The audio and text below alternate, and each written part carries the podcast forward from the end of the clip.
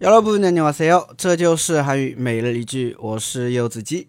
今天想跟大家一起分享的句子是这个：새차말고중고차를사는게어때요？새차말고중고차를사는게어때요？새차말고중고차를사는게어때요？别买新车了，买辆二手车怎么样啊？你朋友呢刚考出驾照，对吧？啊，这个时候呢，他说他想买辆新车， 啊，对吧？几十万，几十万，对吧？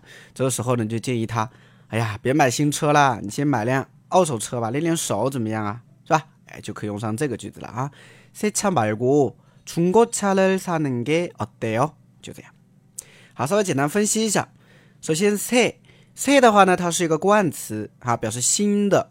比如说新的车叫새 차， 那新衣服呢叫새 옷， 对吧？等等都可以。所以새 차就是新车。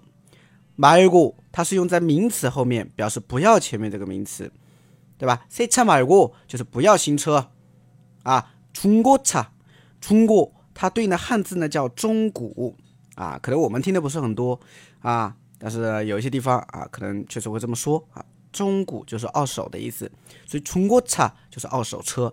那中国车를사는게어때 요？ 사다是买的意思，